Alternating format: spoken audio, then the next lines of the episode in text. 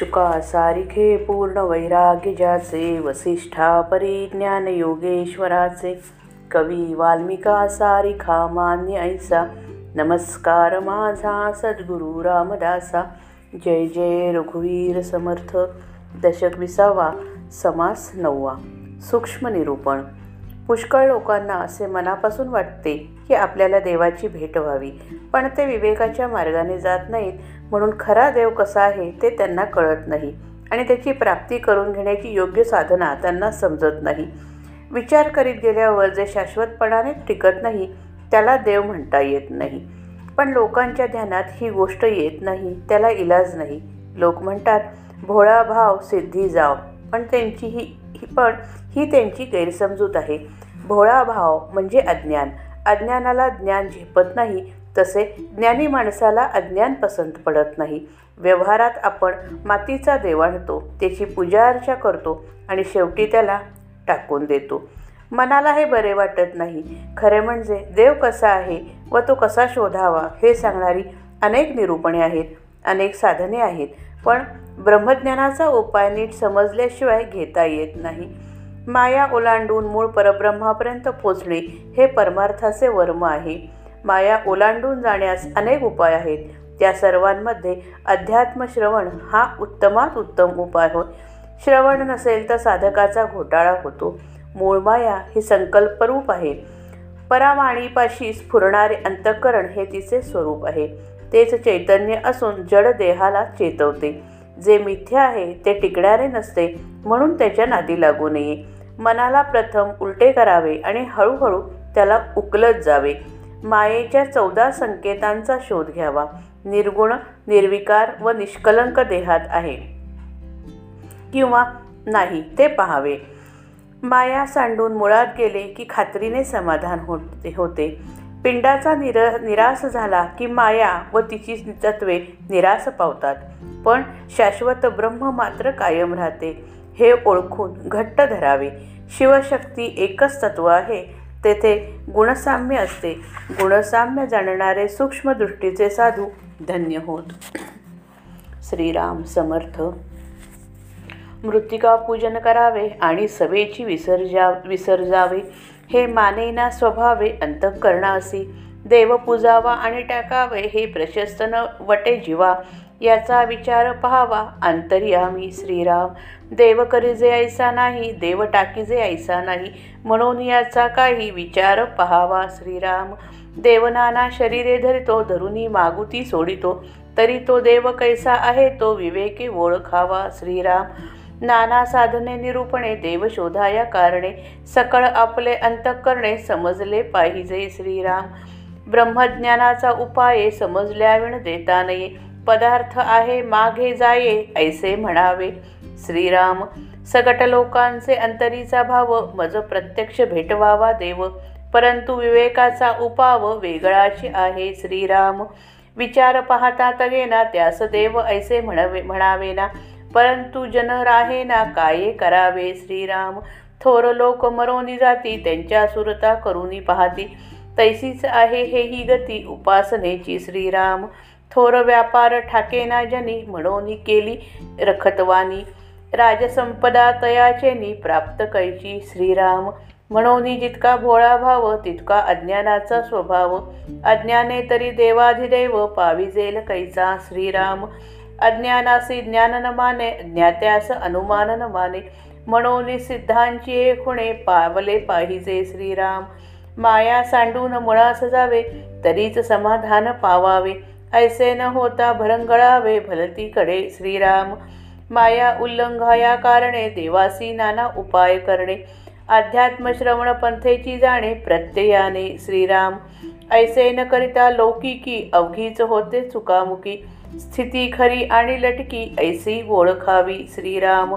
खोट्याचे वाटे जाऊ नये खोट्याची संगती धरू नये खोटे संग्रही करू नये काही एक श्रीराम. खोटे ते खोटेची खोटे खऱ्यासी तगेनाथ बालटे. मन अधोमुख उफराटे केले पाहिजे श्रीराम. अध्यात्म श्रवण करीत जावे म्हणजे सकळ काही फावे. नाना प्रकारीचे गोवे तुटोनी जाती श्रीराम. सूत गुंतले ते उकलावे तैसे मन उगवावे. मानत मानत घालावे मुळाकडे श्रीराम. सकळ काही कालवले त्या सकळाचे सकळ झाले. शरीरी विभागले सकळ काही श्रीराम. काय ते येथेची पहावे कैसे हे येथेची कैसे ते येथेची शोध शोधावे. सूक्ष्माची चौदा नावे येथेची समजावी श्रीराम. निर्गुण निर्विकारी एक ते सर्व ठाई व्यापक. देहामध्ये ते निष्कळंक आहे की नाही श्रीराम? मूळ माया संकल्परूप ते अंतःकरणाचे स्वरूप जड चेतवी चैतन्य रूप ते हे शरीरी आहे. श्रीराम समान गुण गुण साम्य सूक्ष्म विचार तो अगम्य सूक्ष्म साधू जाणते प्रणम्य तया समस्तांसी श्रीराम. द्विधा भासते शरीर वामांग दक्षिणांग विचार तोची अर्धनारी नटेश्वर पिंडी ओळखावा श्रीराम. तोची प्रकृती पुरुष जाणीजे शिवशक्ती ओळखीजे. षडगुणेश्वर बोलीजे तया कर्दमासी श्रीराम. तयासीच म्हणीजे म्हणीजे महत्त्व जेथे त्रिगुणाचे गुणत्व. अर्धमात्रा शुद्ध सत्व गुणक्षोभिणी श्रीराम. त्रिगुणे चालते शरीर प्रत्यक्ष दिसतो विचार. मुळींच्या कर्दमाचे शरीर ऐसे जाणावे श्रीराम. मन माया आणि जीव हाही दिसतो स्वभाव. चौदा नामांचा अभिप्राव पिंडी पहावा श्रीराम. पिंड पडता अवघेची जाते परंतु परब्रह्म राहते. शाश्वत समजोन मग ते दृढ धरावे श्रीराम. पुष्कळ लोकांना देव भेटावा असे वाटते परंतु देवाबद्दलची लौकिक कल्पना बरोबर नसते. देवाचे स्वरूप आपण नीट समजून घ्यायला पाहिजे. मातीचा देव आणून त्याची पूजा करायची आणि लगेच त्याचे विसर्जन करायचे. हे आपल्या अंतकरणाला स्वाभाविकपणेच बरोबर वाटत नाही. ज्या देवाची पूजा करायची त्यालाच टाकून द्यायचा हे माणसाच्या जीवाला प्रशस्त वाटत नाही. आपल्या मनात त्याचा विचार करावा. देव बनवता येण्यासारखा नाही तसेच तो टाकून देईल टाकून देता येईल असा देखील नाही. म्हणून यावर काही विचार करणे जरूर आहे. देव अनेक देह धारण करतो आणि धरल्यानंतर मागून ते टाकून देतो. देह धारण करणारा आणि सोडणारा हा देव कसा आहे ते विवेकाने ओळखावे. देवाचा शोध कसा करावा हे सांगणारी अनेक निरूपणे आहेत अनेक साधने आहेत पण ती वे पण ती सगळी आपल्या अंतःकरणाने समजून घेतली पाहिजेत. ब्रह्मज्ञानाचा उपाय स्वतः समजून घ्यावा लागतो. तो स्वतःला समजल्यानंतर दुसरा कोणी देऊ शकत नाही. तो काही असा एखादा पदार्थ नाही की हा घेऊन जा असे म्हणता येईल. सर्वसाधारण माणसाच्या मनात असा हेतू असतो की मला देवाची प्रत्यक्ष भेट व्हावी परंतु देवदर्शन करून घेण्यास विवेकाचा उपाय काही वेगळाच आहे. आता देवाचे स्वरूप कसे ते सांगतात. त्याचबरोबर देवदर्शन करून घेण्याचा उपाय देखील सांगतात. विचाराने परीक्षण केले असता जे शाश्वतपणाने टिकत नाही त्याला देव म्हणता येत नाही. पण लोक ऐकत नाहीत हे ऐकत नाहीत ते अशाश्वतालाच देवमान म्हणतात. याला काही इलाज नाही. थोर माणसे मरून गेल्यावर त्यांच्या मूर्ती करून ठेवतात व ती मूर्ती तो माणूस आहे असे समजतात.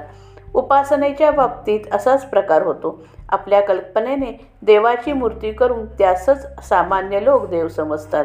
एखाद्या माणसाला मोठा व्यापार करणे जमेना.